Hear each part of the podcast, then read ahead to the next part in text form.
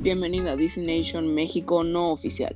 Este es un podcast en el cual trataré de hablar acerca de cómics, pero en realidad va a estar bastante dirigido solamente hacia DC Comics y sus subeditoriales. Se puede decir DC Black Label, se puede decir Vertigo, se puede decir Young Animal.